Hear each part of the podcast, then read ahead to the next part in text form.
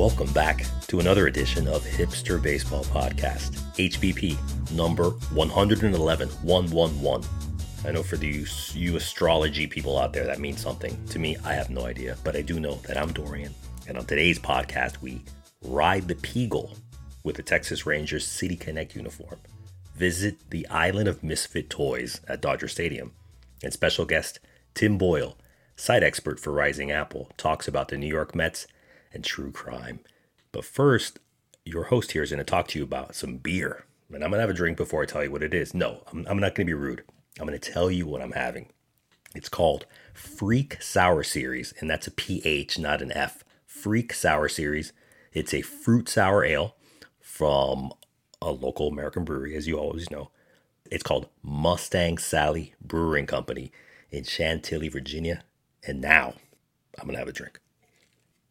This Phreak Sour Series, it has tangerine, guava, and sea salt. I know I shared this a few months ago, but now I'm all about sour beers, which before I hated. Hate's the wrong word. I didn't like. But as long as it has some hints of fruit, it balances out that sour. And I'm becoming a big fan of sour beers in general. So check out Mustang Sally Brewing Company. And it's that, I don't know what they're named after, but I know it's that famous song by a artist from Alabama, and then he became famous in Detroit, Wilson Pickett. I have nothing to tell you about Wilson Pickett except he sang that song, Mustang Sally. But I'm going to tell you that if you want, you can follow us on social media. We have an Instagram account. We have a Twitter account. What is it? Instagram is Hipster Baseball Podcast. Twitter, HBP4040. If you don't want to follow us, then don't. Just keep listening. I want to talk to you about the Texas Rangers City Connect uniform. It just came out yesterday. Well, they wore it yesterday. It came out a few days ago. Who wants to talk about the Texas Rangers? I do. I've been looking forward to seeing what this Texas Rangers team is going to look like with Corey Seager, Marcus Semien, Jacob DeGrom, Nathan Eovaldi. Why the heck am I talking about Arenado? He plays for the Cardinals. Anyways, the Rangers. First place in the American League West division, 12 wins, 7 losses. Their run differential, plus 42, the second best in the American League. And here I am thinking, how in the world is the Major League Baseball office in New York and the Nike office in New York and somewhere in Oregon going to mess up Texas's uniform? Because you know I'm not a big fan of most of these City Connect uniforms that have been coming out. The first thing I thought of was this old commercial. I think it's from the 90s. It's from the salsa company Pace, P-A-C-E, and it was a commercial. You could look this up on YouTube. The Pace Thick and Chunky Salsa. And the tagline is, they run out of like homemade salsa from San Antonio, and some other cowboy, this is like the cowboy times, like in the 19th century, and some other cowboy comes in with like another salsa, and he goes, oh, but this one's made in New York City. And all the cowboys say, New York City. And then they threaten to brand the dude that brought some salsa from New York City. Anyways, I like what the Texas Rangers have done with the City Connect uniform because they actually connected with the city, which a few weeks ago, the Atlanta Braves did not connect with the city of Atlanta. They connected with their history, which is Henry Aaron. But Henry Aaron is not a city. He's not a state. He's not a town. Henry Aaron is a fantastic man who's gone to the great beyond. And the Rangers are saying that they have a challenge because they can't just connect to one city. Even though they play in Arlington, Texas, they're equidistant between Dallas and Fort Worth. So in reality, the Rangers are like, we have to connect with Arlington, Texas, Dallas, Texas, and Fort Worth, Texas. And the first thing that stands out in this uniform, which I actually like, it's something called a Peagle. You mean a liger? Not a liger. A Peagle. And apparently the Peagle, first off, is some mythical creature, which I don't really think it's mythical. It's just a made-up creature. The mythical is not the same thing because no one's ever seen or written about a Peagle. The Peagle is on the right sleeve of the jersey, and the Peagle is a combination that blends a panther and an eagle because the Rangers are honoring two minor league teams that were playing in the Dallas, Arlington, Fort Worth area before the Rangers even were conceived, arrived, which were the Dallas Eagles and the Fort Worth Panthers. And then Travis Dillon, who's the Rangers senior vice president, said, quote, "We wanted to celebrate and educate the fan base. It's about how and why we got here, where we are today, end quote. I like that. They're celebrating history and the actual freaking cities that they play in or play close to. So the Rangers obviously have the Texas. They have a block T on their hats, which obviously represents the Lone Star State, because they have to represent, again, those three cities. It's not just Dallas or Arlington or Fort Worth. And they have the TX, obviously representing Texas, is like Gothic typograph. And there's a spur through it, which is kind of weird because you think of the NBA San Antonio spur, but whatever. Everyone thinks of spur, Cowboys, Texas, Oklahoma, whatever. Again, the Dallas Eagles, the former minor league team, they had a spur as their logo. And they also have the numbers 4-21, which is on the right side of the hat and on the inside of the jersey. What the heck is 421? When you think about 421, you start thinking about degenerates who love celebrating 420. And doing exactly what you do when you celebrate 420. I don't celebrate 420 that way, but a lot of people do, and that's up to you. Apparently, 421 is National Sobriety Day, which, cheers, if you're coming off of addiction. I don't know. I don't know. The point is, I had no idea what the heck 421 is, but the Texas Rangers are educating us because 421 is San Jacinto Day, which is the anniversary of the final battle of the Texas Revolution when Texas won its independence from Mexico. 421 is also the day of the Rangers' first game on April 21st, 1972. And April 21st is the day that the Rangers wore the City Connect jersey against the Oakland Athletics, just yesterday on Friday. The Rangers did a good job of connecting to their home area. I don't want to say city since I keep saying that they have to connect to three different cities.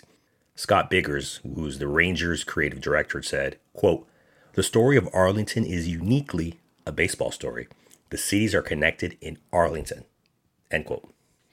The Rangers have debuted the City Connect jersey against the Athletics at home, which they lost to the Athletics. It's like, how do you lose to the Athletics? I mean, that team is the Oakland Athletics. If they're lucky, they're going to win 60 games. But again, they have to win against somebody. So, the Rangers messed up. They lost at home against the Athletics.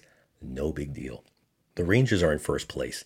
You should look up the Ranger City Connect uniform. Aesthetically, I'm going to have to keep looking at it. I'm going to have to keep looking at it online. I'm going to have to watch some of their games when they play. And by the way, the Rangers are going to wear their City Connect uniform every home game, every Friday home game for the rest of the season. But I genuinely like that they made an effort to connect to their area. When you look at the Texas Rangers City Connect uniform, it looks a little busy. There's a lot going on. But like I said, I went over some of the things that they want to represent, connecting with the Texas independence, connecting with two former minor league teams. They also have like a quote on somewhere on the jersey that's lifted from a former mayor who was a driving force in bringing Major League Baseball to the Arlington area. And so they really went all out and tried to connecting with their town. Unlike the Atlanta Braves, big thumbs down to Atlanta Braves City Connect jersey, but we're not talking about the Braves. We're talking about the Rangers. How in the world are the Rangers, we're 3 weeks into the season? How are they already in first place? The Rangers are putting up an insane amount of runs. No joke, every time I look at the box score or I'll see some highlights from the Rangers or even watch a Rangers game, every other game, no joke, they're putting up 11 runs, 8 runs, 12 runs, multiple times throughout the first 3 weeks of the season. It's pretty impressive. And some people may say, well, it's been kind of a weak schedule. Again, everyone's going to play everyone this year. Who cares?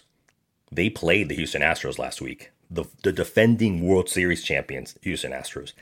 The American League West rivals, Houston Astros. They played them 3 times last week, and the Rangers put up 23 runs in 3 games, and the Rangers won two of those three games in that series. The Rangers might be for real. I was excited to see what the Rangers are going to do in 2023 because they had Marcus Semien, Corey Seager, Jacob DeGrom, and of course, Jacob DeGrom already has some injury issues. He has a sore right wrist, but he's still scheduled to pitch against the Oakland Athletics on Sunday, April 23rd at home. Who wants to put some money that DeGrom is going to have to leave the game on Sunday against the Athletics because of tightness in the neck, an ingrown toenail, sunburn on the nose. I'm joking. I don't want any of that stuff to happen to Jacob DeGrom. I'm a baseball fan. I love the way Jacob DeGrom pitches. I want him to pitch 30 times this year and probably get the Rangers into the playoffs. We'll see what happens. And I'm going to enjoy watching that City Connect uniform on the Rangers, especially if they make it to the playoffs. And we talked about Texas independence in the 19th century. There's also someone else who was founded in the 19th century who's helping out this podcast. This week's show sponsor, American Savings. There have been many changes in California since American Savings was founded in 1885. At Yosemite Park, not all of them have been for the better. To celebrate our almost 145 years in California, all of us at American Savings are committed to restore this great park to its original state. After all, we've been investing in California land for over 100 years, and this American investment just may be the most rewarding of all. Cheers to American Savings. Cheers to National Park Rangers. Have you taken a vacation to any of the national parks in the U.S.? It's beautiful. You can, and just like sports, just like if you want to get season tickets to your favorite baseball team, you can actually get a season park pass. You can actually buy a U.S. park pass, which is the pass that you can go to all the American national parks. I think it's like $80. Just go online. And some of these national parks are stunning. To be fair, I have not yet made it out to Yosemite, but with the help of American Savings and some beer and maybe to go in to see some San Francisco Giants game, I'll make it this year. I don't know. And staying in California, south of San Francisco, I want to bring back a segment I always enjoy. The Houdini Watch. There's that guy. By the way, I'm nominating There's that guy. Players that you forgot about, they're like, oh, they're still playing. I want to nominate the entire Chicago Cubs, LA Dodgers series. Last week, I called it the Island of Misfit Toys series because I saw that Noah Syndergaard pitched for the Dodgers. I'm like, where have I been? Have I been living under a rock that I didn't realize that Noah Syndergaard signed with the Dodgers? Because last year, Syndergaard played with the LA Angels. And of course, Syndergaard is more known for a couple of good years with the New York Mets. Syndergaard pitched for the Dodgers back on the 14th of April against the Chicago Cubs at home at Dodger Stadium. I looked at the lineup. I was seeing everyone that was going up to bat, people playing in the field. You had Ian Happ playing for the Chicago Cubs. Yan Gomez playing for the Chicago Cubs, Cody Bellinger, which I already knew, he left the Dodgers to go to the Cubs, Eric Hosmer, he was with the San Diego Padres last year, playing for the Chicago Cubs, J.D. Martinez, formerly with the Boston Red Sox, now with the LA Dodgers. And then the funny thing is that they played 3 games last week in LA. Right now, this weekend, they're playing a 4-game series in Chicago. This is almost like a playoff series. It's like, don't these teams get sick of each other playing each other 7 times in like 12 days? I don't know if any of these teams, well, no. I know that the Chicago Cubs are not going to go to the playoffs. The Chicago Cubs are in 3rd place in the National League Central right now. The Dodgers are in 2nd place in the National League West right now. I'm surprised about the Dodgers. I'm not calling this a rebuilding year for the Dodgers, but it's almost as if they've hit pause because the Dodgers normally wouldn't sign a player like J.D. Martinez, he's a productive player, but he's on the back end of his career. Noah Syndergaard, probably in the back end of his career as well. And then you have to have emergency, having Mookie Betts play shortstop for you. You signed Jason Hayward. Speaking of Island of Misfit Toys, I was like, why are the Dodgers? I understand you want Jason Hayward. He still has a really good glove, but the man cannot hit. This is the Dodgers. The Dodgers are expecting to go every single year deep into the playoffs and potentially the World Series. And no one, not even the most diehard Dodgers fan, is yelling out, give me more Chris Taylor. I want Chris Taylor up to bat every single inning. No, you don't. You don't want Chris Taylor up there batting. And I'm looking at the huge holes across their lineup. J.D. Martinez, Jason Hayward, Chris Taylor. I'm like, who are these LA Dodgers? I'm going to get into LA Dodgers in a future episode, but I'm as a baseball fan, I'm disappointed that the Dodgers haven't really signed anyone. I'm going to have a drink. Going back to this delicious beer that I have in my hand, the Phreak Sour Series. What else? You know what else is freaky? talking about things like true crime, crimes of passion, crimes of hate. What about base running errors? We can talk about all sorts of crimes with our next guest. This week, our special guest is Tim Boyle, site expert for Rising Apple. Tim, welcome to Hipster Baseball Podcast. Thanks for having me, Dorian. I'm excited. I'm going to ask you a question that you normally don't hear on a baseball podcast.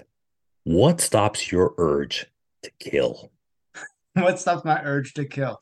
You know, I was actually standing above a potential victim the other day, just thinking, what's stopping me from just ending it? And then a police siren went by, and it was just a little refresher as to why I don't kill. I mean, there's laws. There's a lot of reasons not to kill. That is a very strange question to ask on a baseball podcast. Well, now I know that I won't be seeing you on a true crime documentary, because not only does Tim follow the New York Mets and he writes at, like I had mentioned, over at Rising Apple, you also write for another website, Practically Trouble, where you review crime documentaries, murders, etc. And so that's why I asked you what stops your urge to kill, because that's how they always promote those documentaries. Yes. How in the world? We're going to get to the baseball in a minute, but when you watch these documentaries, and again, you can read Tim's reviews on practicallytrouble.com. Do you watch these true crime reviews at night before bedtime, like some kind of freak? Because I would be freaked out. Or do you watch them in the daytime? I've mastered the art of multitasking. And I've gotten so, I mean, this sounds very braggadocious, but I've gotten like so efficient at my day job, which is very monotonous, that I'm able to watch a true crime documentary and really absorb it while I'm doing my job at a pretty efficient rate. So that's all happening during the day. I'm multitasking. I'm kind of glancing back and forth between my actual job, trying to watch a documentary. Sometimes I have to pause, and then it comes up with kind of goofy moments, you know, when you're pausing a movie and there's just a kind of a weird face and a subtitle that doesn't really fit all that. I have this idea in my head that if I could figure out how to even get a screenshot from my phone of just like out of context true crime. There was one the other day that was the guy was talking about an arm dangling. But of course, I randomly pause it, and it just has a guy with a goofy face, and it says it was just dangling there, which just out of no context, it's kind of funny. But yes, to answer your question in the short way, I watch them mostly during the day, and oddly, it does kind of desensitize you to a lot of things, the same way how I used to watch Jeopardy when I was a teenager, and I felt like it made me much smarter. Watching a lot of true crime stuff kind of makes me a little...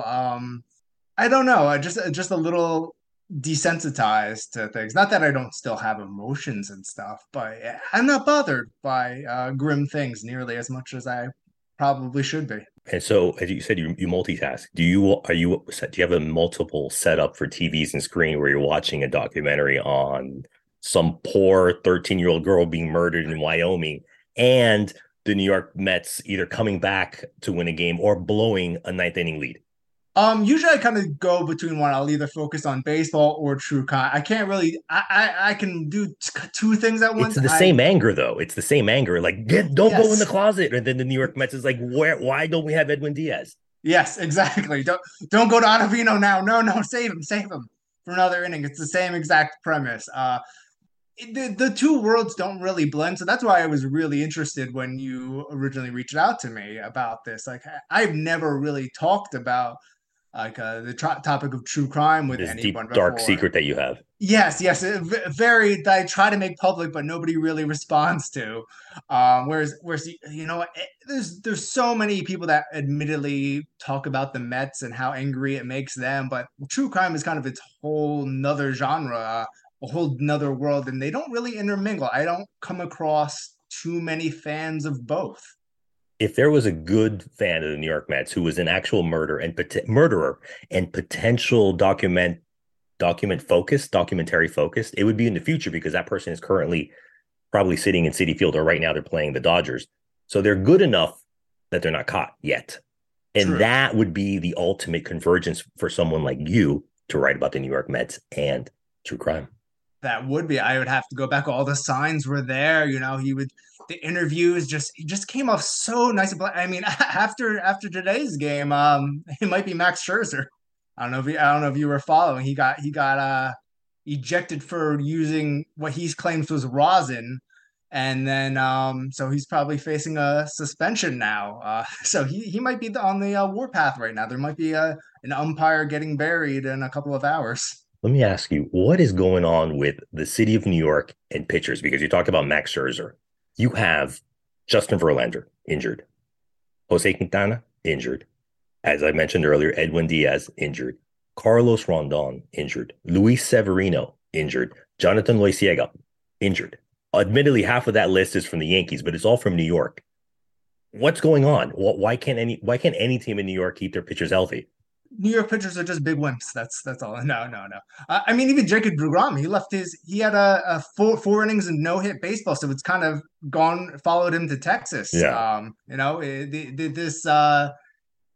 I guess they're related to true crime. These injuries are Henry Lee Lucas. They're just traveling all over the country, following everyone. It's Son of Sam. He's out in New York taking out all the pitchers. But no, I think it's starting to be with at least the Mets, the older pitchers. I mean, the Diaz injury, that was kind of a fluke.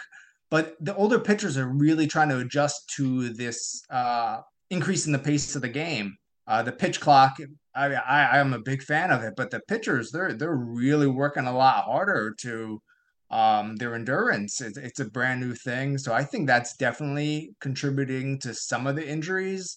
Not necessarily all of them. It does seem like there's a lot more injuries already this year with a lot of different clubs. But yeah, like you said, the New York pitching staffs, they're really getting hit hard. Going back to Edwin Diaz, when he was injured, for those of you who don't know, he was injured celebrating during the World Baseball Classic last month. What were your thoughts on the World Baseball Classic? Were you like, we don't need this exhibition extraction, or this is amazing that they're playing real consequential baseball in spring? I don't think it's consequential at all. I'm not a fan. I think it's for people of a certain age, they might really like it, or maybe if they come from it's more of an international thing, but as somebody who just lives in New Jersey, I don't really buy into it. It doesn't get me excited at all. I didn't grow up watching it. I'm too old for that. So it was kind of made me a little bit angry that there's a couple guys that got hurt during it. But aside from Diaz, for him to get hurt celebrating, I think that was the most frustrating part of it. Because it seems like such an avoidable thing, and it wasn't like they just won the championship, and it was such they just got out of hand. He was just hopping up and down, and it was just something very fluke. People say that it could have happened in a spring training game, sure, but you can get hurt in a lot of different ways. So yeah, I'm not a fan of the World Baseball Classic, and this definitely isn't going to turn me around on it at all. Yeah, and you're absolutely right. I mean, Edwin Diaz could have gotten injured shagging a fly ball or walking his dog, for God's sakes, and tripping over and getting his leg cut. But so far, we're about three weeks into this season. What have you seen about the New York Mets that have surprised you? And what are the things that you're like, I hope this trend doesn't continue throughout the year, because everyone's talking about the Tampa Bay Rays, how they got off on that hot 13-0, their 13 consecutive wins. But equally, right behind them, the Atlanta Braves are probably even hotter. And so the Mets are already in second place. Again, talk to us about where the New York Mets are now, according to you. As far as surprises, I don't think too much has been a surprise. Tyler McGill, he's really stepped up. He's been their best pitcher so far. But again, that's not really much of a surprise from what we've seen from him. We're coming up on the anniversary of him starting the no-hitter last year. The one thing that I guess is a bit of a surprise is that how over the top they've been at not really hitting much, but they're still getting on base and they're scoring runs pretty efficiently. I know they've been shut out 3 times already, but still, last time I checked, they were in about the top 10 to 15th in runs scored this year, which isn't that bad for a team with one of the lower batting averages so far, but they draw a ton of walks. They have multiple players with OBPs over 350. Daniel Vogelbach can't do much other than walk.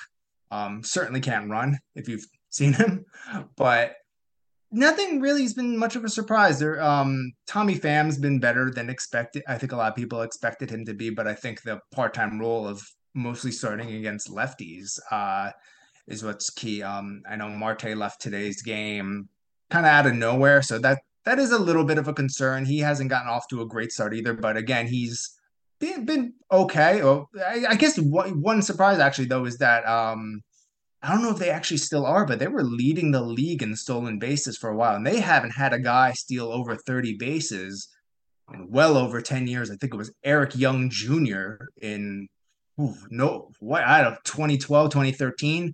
It was the last guy to even steal 30 bases, and Marte is already almost at double digits already. So if he's healthy, he might swipe 50. That's the fun part that I'm really enjoying so far in the 2023 season, how many stolen bases there are. Mm-hmm. But on the flip side of that, a lot of times when I see these stolen bases, I think the majority of them, I don't want to say 90%, but maybe just over 50%, they're uncontested. It's like some of the catchers don't even try. They're like, nope, forget about it. We're not even going to do that. It's almost as if the offense is, if you manage to get on first base, whether it's a hit, a walk, what have you, you can almost automatically make that a double. It's exciting. I love that part. Again, the whole point of having these rule changes is to have action. But at the same time, if it's not contested, it's almost like, well, of course, player X is going to steal to the second, and they're probably going to be safe.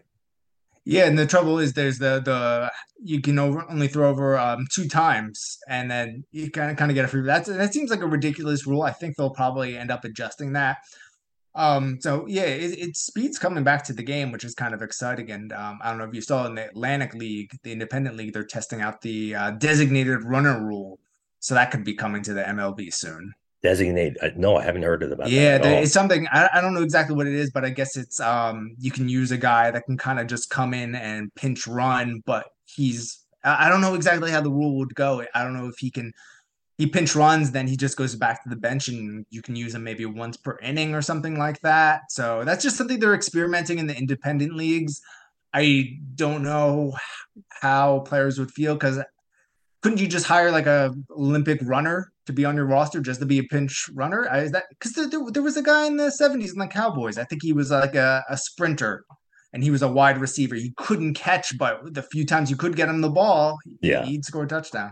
And you took the words right out of my mouth. I was thinking there are so many NCAA track and field champions right now. They're about to get one of those like, you know, minimum salary contracts with teams. That would be interesting. And at the same time, it would save some injuries with people.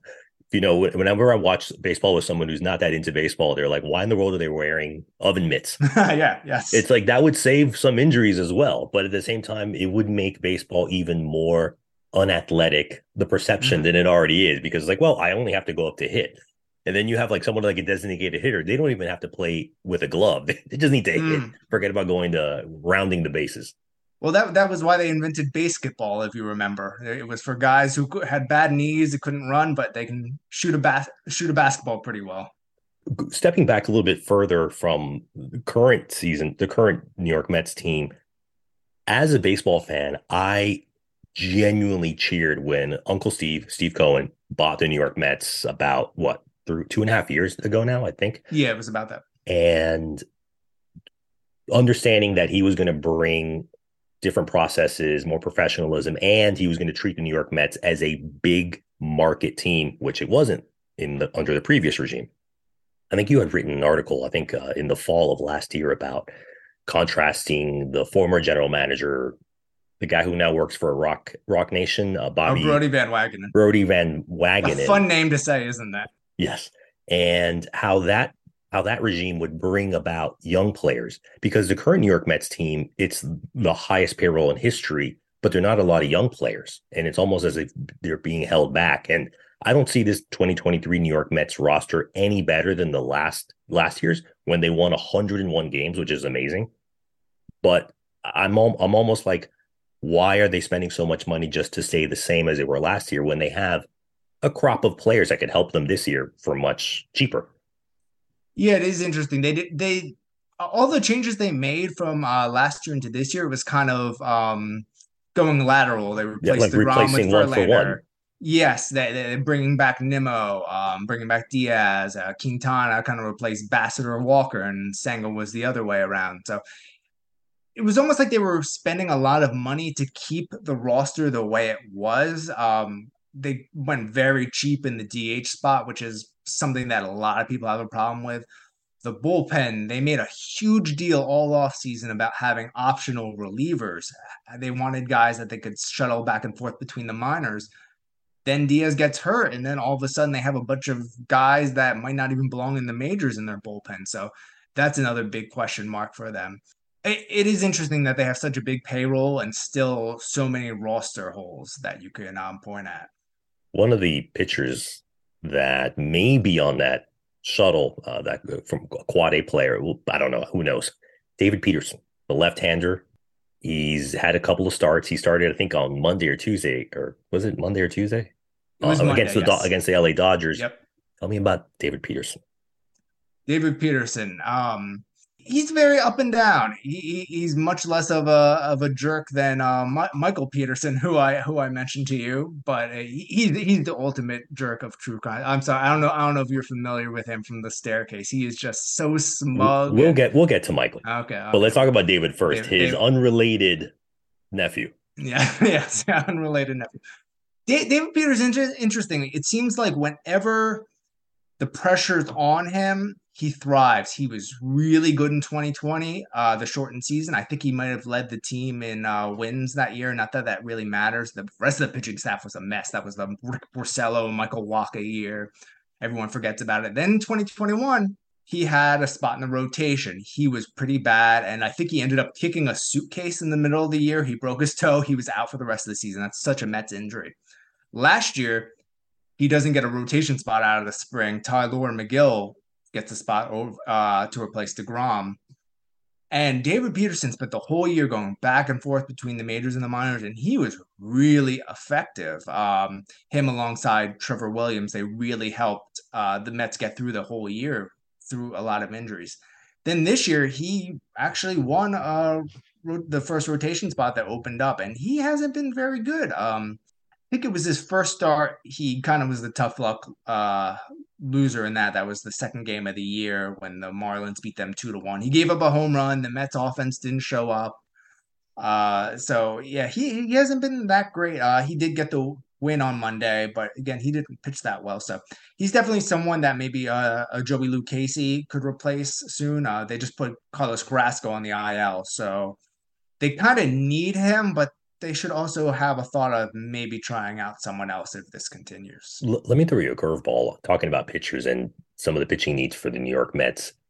Everyone is expecting the LA Dodgers to go after Shohei Ohtani in the offseason when he becomes a free agent or restricted free agent, whatever. The point is he's going to be free to get away from the LA Angels. Do you think Uncle Steve is going to give everyone in Queens an early Christmas gift by placing Shohei Ohtani under everyone's Christmas or Hanukkah candles in December?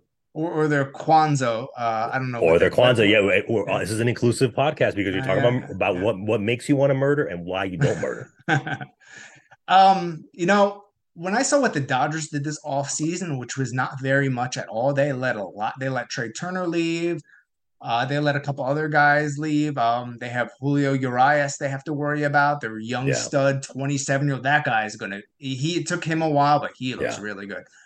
I think he's going to end up with the Dodgers. I really don't think he's going to go to the Mets, which really opens up an interesting scenario because after Ohtani, the next best free agent isn't very good. And maybe if it's Aaron Nola, Matt Chapman, there really aren't that many great options.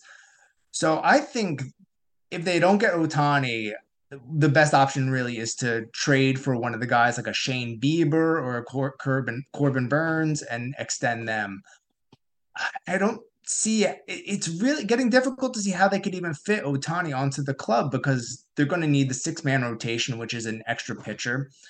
With the DH spot, I don't think they have much faith in Francisco Alvarez being the starting catcher. They just drafted Kevin Parada last year in the first round. So I think they have an idea of having Alvarez be a DH slash catcher in the future, and Parada is going to be the catcher of the future. So they've held on to a lot of prospects for a while. I think eventually what they're going to do is they're going to unload a couple of them, get a big-name pitcher, maybe a hitter. Then there's the other guy that they could wait another offseason for, and that's Juan Soto, but he's been really awful with the Padres, so I'm not even so sure about him anymore. That's the trouble. You can't wait for the free agents. We all had this idea that the Mets would get Mookie Betts, but then as soon as he was traded to the Dodgers, they extended him. So that's the way teams are operating. If there's someone they want, they got to go out and get him immediately. But I just don't see Ohtani coming to the Mets anymore. I think it's going to be the Dodgers. To be fair, if you have a chance at Shohei Ohtani, you make room for him on the roster. You can't just be like, oh, well, you don't fit into our plan, Shohei. We make our plans around a generational talent like you're right, Shohei Ohtani. That's a good point. Going back to the Peterson family that's not related, you also wanted to talk about someone else in true crime. We're pivoting. We're using the Peterson name as the pivot to a awful person by the name of Michael Peterson. Tell us about him, what he allegedly did, and why you don't like him. Well, there's a couple of theories about this. I don't even know where to start with this. I once recorded a video trying to discuss this, and it took me 25 minutes just to kind of get like the iceberg of it. But basically, his wife was found dead at the bottom of a staircase, and he either killed her, or she was killed by somebody else, or she slipped and fell, or my favorite theory, an owl came in and attacked her. And then, but the big twist is it's either he's the unluckiest guy, or he has a modus operandi that nobody else has, because years earlier, a female family friend of his was also found dead at the bottom of a staircase. So it's that like I didn't know. I read about him before we started talking. I didn't know about the previous. Yeah, when he lived in Germany, there was a family friend that he was maybe even. I don't know if there was something he was maybe having an affair with her, but he ended up adopting her I don't know if it was just daughters or sons and daughters, but he ended up adopting her children. So they're kind of a mixed family after that. But yeah, it seems way too coincidental for two people close in your life to be found dead at the bottom of a staircase. So the exact same way. Yeah. So, so you're not going to be part of that online army saying like, free my boy, Jesse, free my boy, Mikey, free my boy, Michael. You're not protesting outside the jailhouse saying to free Michael Peterson. No, well, he actually is free. I don't know if you're. Oh, that's right. Yeah, he went for he got off for time served or something like that. Yeah, he took the Alford plea, which I don't know if you're familiar with the West Memphis 3. They also took the Alford plea. Go ahead. I'm sorry. Go ahead. Oh no, I was going to say I actually wrote a blog post trying to compare him to the main kid from the West Memphis 3, Damian Echols, because both are very smug people who I think their attitude is what put them behind bars in the first place. Here's another question you don't normally hear in a baseball podcast. Okay. Why is it that teenage boys are more likely to engage in satanic rituals than anybody else in the population? You were a teenage boy at one point. This is true. Yes. But I also didn't engage in satanic rituals. I don't know. Do teenage boys even? I feel like they're just so into like believe video in anything. Yeah, they don't. Or maybe Satan is no longer popular because of video games and social media and TikTok. Everything. Yeah, I mean, you really have to get into a satanic ritual with kids and their short attention spans now. Who's going to remember all those verses in Latin anymore? You have to be committed. You have to go out at night, and that's scary for kids these days. In real life, not putting on some Oculus. Yes. Thing of going. By the way, people, we're not just randomly talking about satanic rituals. This is what the West Memphis 3, as you had mentioned earlier, were accused of doing and killing a young boy, right? Or yeah, three young boys. Three young boys, yeah. So yeah. And that's a case that has so many twists and turns in it that is even more options than the Michael Peterson case.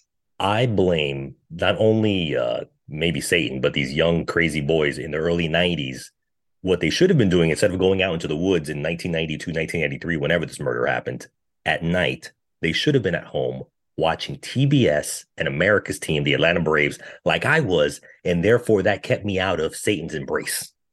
If they had been baseball fans, they never would have killed anybody. Well, that's my theory. Well, here's the problem, though. The Braves were very good, but then after they lost in the playoffs all those times in the early 90s, what are you going to do?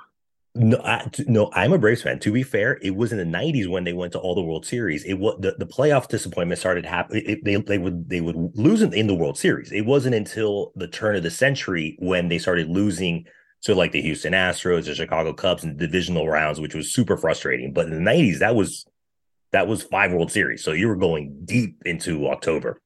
Yeah, but I mean, in November, what are you going to do after you lose to the Blue Jays and the Twins in the early 90s? And the Yankees. You don't even make it in 93. The Phillies beat you? Yeah. Oh, my goodness. Yeah, that was a tough one. But I know that I was not worshiping Satan and killing three boys. Like these. Not. And, and I saw the picture of some of the West Memphis 3. I don't know if you know the podcaster Theo Vaughn. I got a lot of Theo Vaughn mullet haircuts from one of the kids. I was like, oh man, yeah, he looked guilty. That haircut tells me guilty. That was a weird trend going on all throughout the 90s. I think we associate that with back. The mullet is back in a big way. Yes. I actually earlier today I was watching a documentary about Columbine, and even then, just seeing the kid's hair, it's kind of like, wow, when did this end? It's like, I was kind of too young to get into that at that point, but I don't know. I just didn't notice back then how weird people were. Imagine what people are going to say in 15 years time or 30 years time in 2040, in 2045 about the weirdos and their crazes of podcasts and blogs in the early part of the 21st century. Yes. They are so old. But not only are we trying to save people from getting inadvertently murdered or being on a documentary and being reviewed by you, which is a good thing. No, it's not a good thing to die, but it's a good thing that you do. You watch these documentaries on true crime and review them. Again, pivoting back from murder to baseball. I want to take you away from your job of watching documentaries, watching the New York Mets, and anoint you as the new Major League Baseball commissioner. What are one or two things that you're implementing as the new MLB commissioner? As a new MLB commissioner, I'd really have to set some goals first.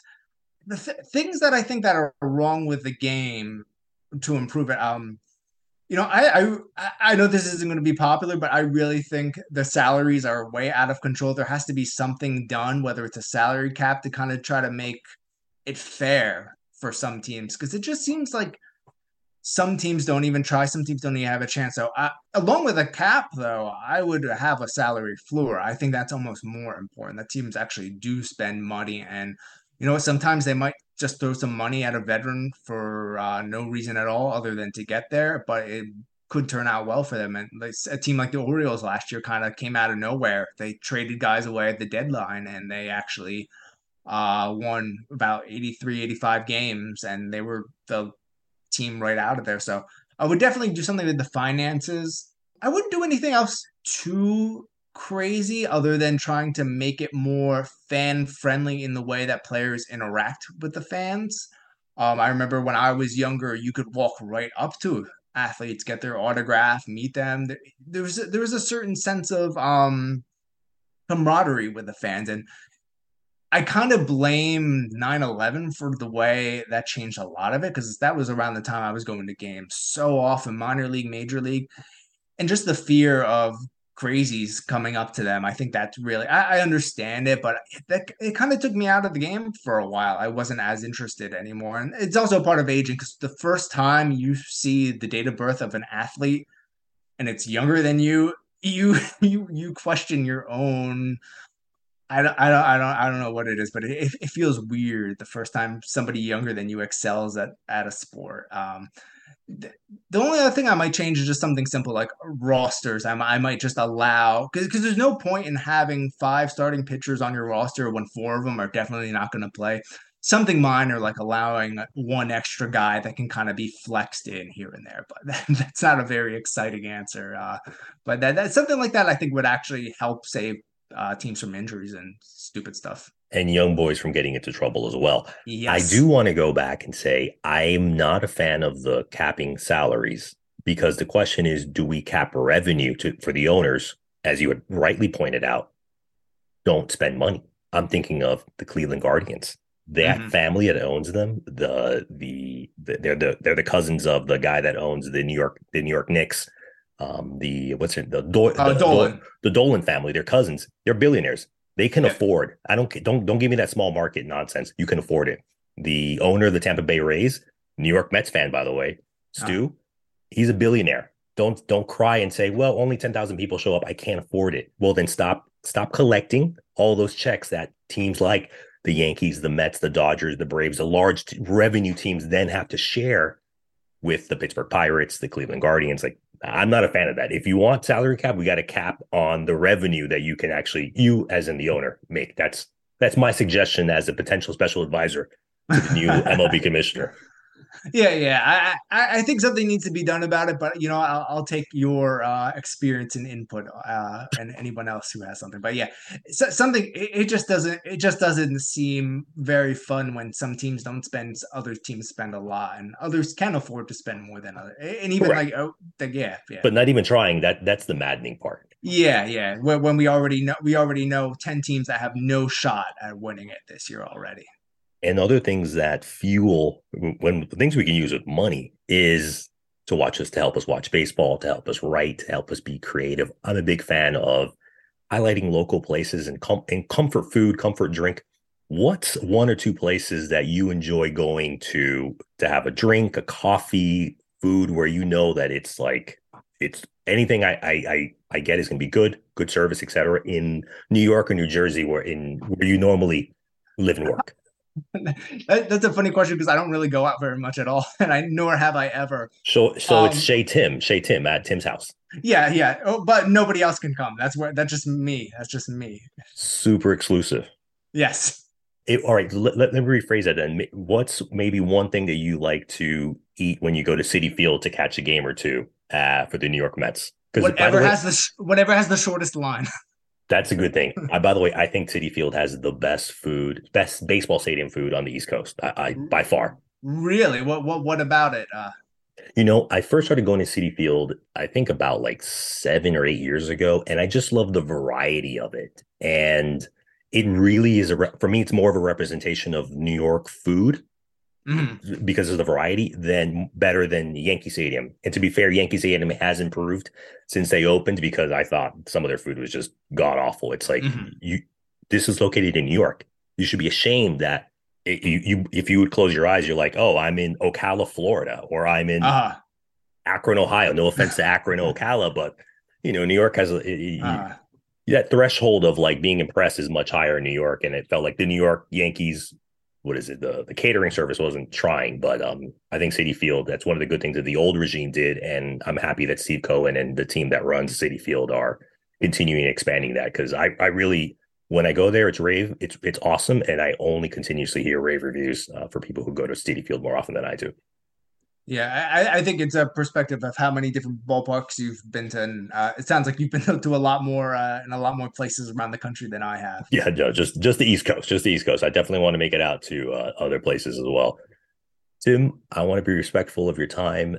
I want to thank you for joining us. And I also want to give you a chance to let everyone know where they can read your true crime documentary reviews, thoughts on the New York Mets, and anywhere else on social media that you want to share with us. Sure, absolutely. It's been a pleasure, Dorian. You can read more about the New York Mets at risingapple.com. You can probably spell that on your own. And you can read about my true crime, chaos, anything generally bad, the reviews I write there. That's at practicallytrouble.com. Again, you can probably spell that on your own. I think my Twitter handle is Baseball Boyle, even though I don't really tweet much about baseball anymore. But yeah, I'm pretty sure that's my Twitter handle. But yeah, if you just Google my name and you just see a bunch of things about a quarterback, that is me. I am the backup quarterback of the New York Jets. That is also I. Thanks to Tim Boyle for joining us this week. And I also want to thank some new listeners from Rehoboth Beach, Delaware, Philadelphia, Pennsylvania, Bayshore, New York, and internationally, Osorio, Brazil, Asunción, Paraguay, Leiden, Netherlands. Again, I don't speak Dutch. Vienna, Austria, Tena, Ecuador, and finally, Strasbourg, France. I love French food. I also love spending this hour or so with you. Thank you for listening. We'll get together next week for a brand new episode of HBP, Hipster Baseball Podcast. Bye.